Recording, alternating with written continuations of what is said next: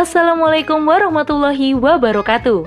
Hai Sobat Narasi Pos di mana pun Anda berada Kembali lagi bersama saya Giriani di podcast Narasi Pos. Kali ini di rubrik motivasi narasipos.com Cerdas dalam literasi media, bijak menangkap peristiwa kunci. Menjadi Wanita Solihah oleh Ayah Ummu Najwa Menjadi wanita solihah, siapa yang tak tergiur? Dia adalah sebaik-baik wanita. Bahkan Rasulullah Shallallahu Alaihi Wasallam menempatkannya sebagai sebaik-baik perhiasan dunia. Akan tetapi, saat ini ketika Islam tidak dijadikan landasan kehidupan, maka citra wanita solihah dianggap tak lagi relevan. Berbicara terkait wanita solihah, Islam pun tak lepas dari berbagai serangan oleh para musuhnya. Berbagai narasi dilontarkan bahwa Islam diskriminatif terhadap perempuan. Islam adalah penjara bagi perempuan, dan sebagainya. Serangan ini muncul paling tidak karena tiga sebab. Pertama, karena dominasi paham sekulerisme dalam kehidupan. Sekulerisme tidak mengenal nilai agama sehingga jika membahas ciri wanita solihah berdasarkan syariat Islam, maka akan dituduh sebagai penghambat kebebasan perempuan. Kedua, dominasi paham feminisme liberal. Kaum feminis mengatakan bahwa aturan-aturan dalam syariat Islam adalah kerangkeng bagi perempuan.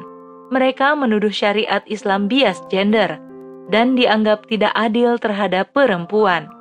Ketiga, faktor internal kaum muslimin sendiri.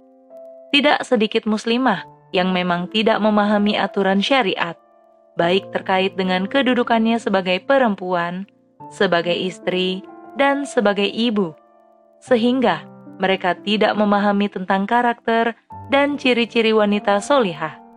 Tentu saja, ini tidak boleh dibiarkan dan harus diluruskan supaya perempuan muslimah mengetahui kedudukannya dan bisa merealisasikan kedudukan sebagai wanita solihah.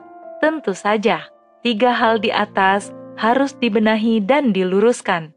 Pertama, apakah Islam itu sekuler atau memisahkan kehidupan dengan aturan agama? Tentu saja tidak.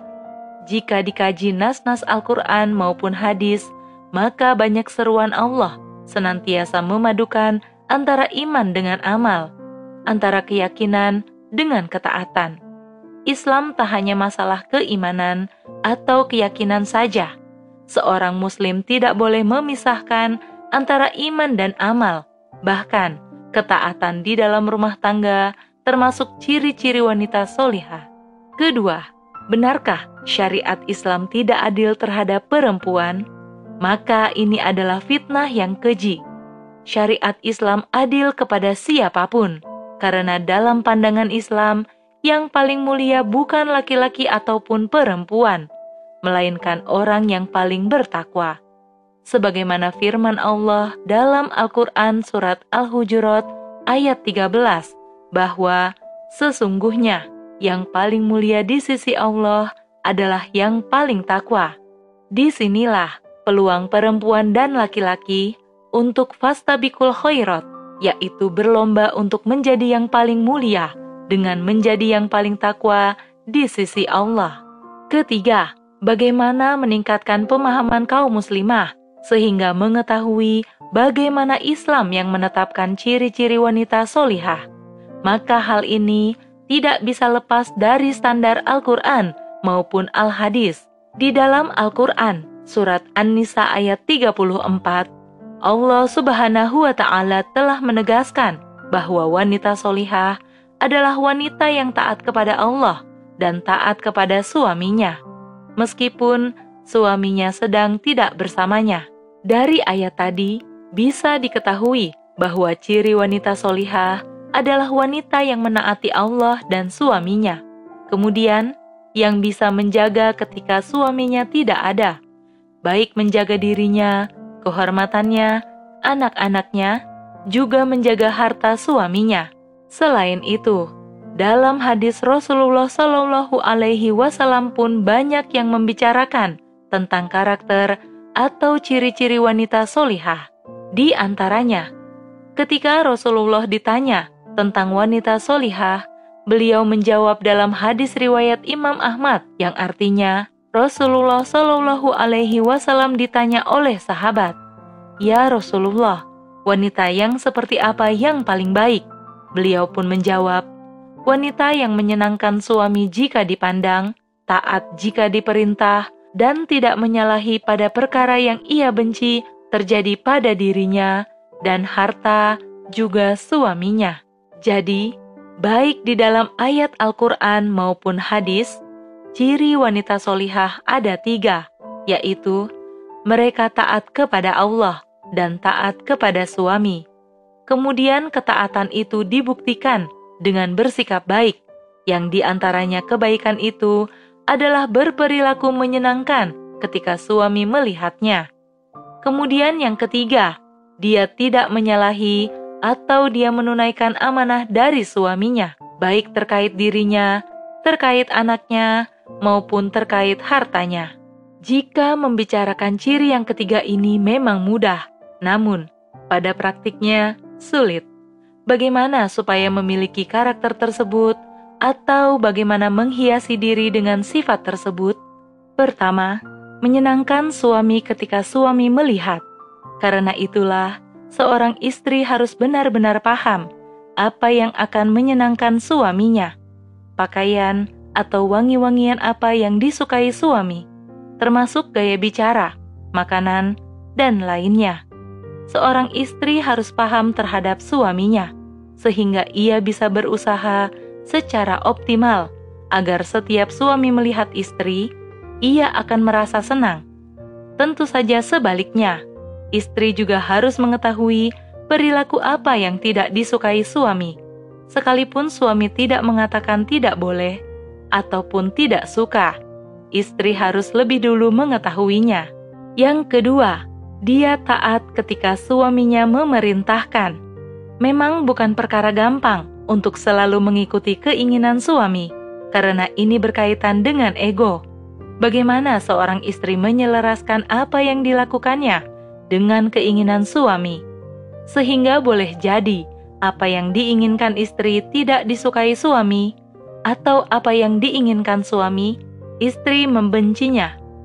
Di sinilah ego harus ditundukkan, kemudian tancapkan dalam diri istri bahwa apa yang dilakukan sekalipun berat, tapi itu harus dilakukan demi meraih ridho Allah lewat keridoan suami. Tentu saja harus dilatih cara mengelola ego. Standarnya adalah selama tidak maksiat kepada Allah, karena tidak ada ketaatan kepada makhluk, termasuk kepada suami, dalam kemaksiatan kepada pencipta, yaitu Allah. Inilah batasannya. Selama tidak maksiat kepada Allah, maka seorang istri harus menyiapkan diri untuk mampu memenuhi perintah suami.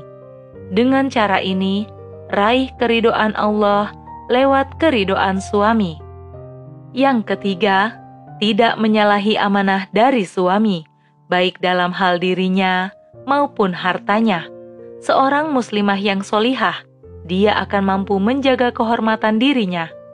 Ia tidak akan ke sana kemari mengumbar auratnya, tidak akan bersikap yang justru menurunkan izah atau kemuliaannya.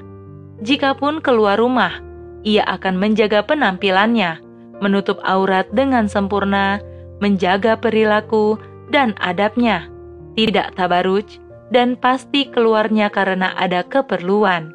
Jadi, ia akan berbeda dengan muslimah yang lain yang tidak mengikuti hukum Islam, yakni senang nongkrong-nongkrong, jalan-jalan tanpa keperluan yang syar'i.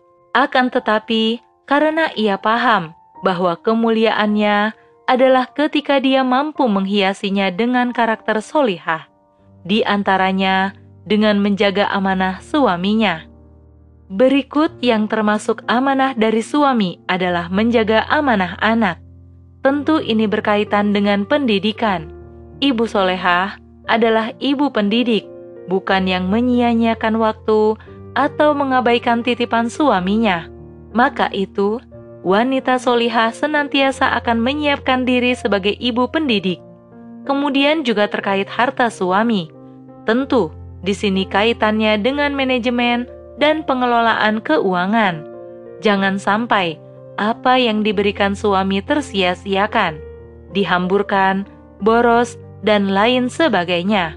Bahkan jika bisa, apa pun yang diberikan suami akan banyak manfaatnya dan melahirkan keberkahan, sehingga suami tidak akan diberatkan oleh istri dan keluarga. Inilah urgensinya kemampuan manajerial dari istri yang baik. Meskipun suami berpenghasilan tidak terlalu besar, akan merasa terbantu karena kepiawaian istri dalam mengelola keuangan rumah tangga. Namun, jika memang kurang dalam pemenuhan, maka yang menjadi kunci kesuksesannya adalah tawakal kepada Allah. Seorang istri solihah akan bersifat kona'ah, sikap menerima apa pun yang diberikan oleh suami, dan dia serahkan kepada Allah, bahwa itulah pemberian yang terbaik dari Allah lewat nafkah suaminya. Wallahu a'lam bisawab.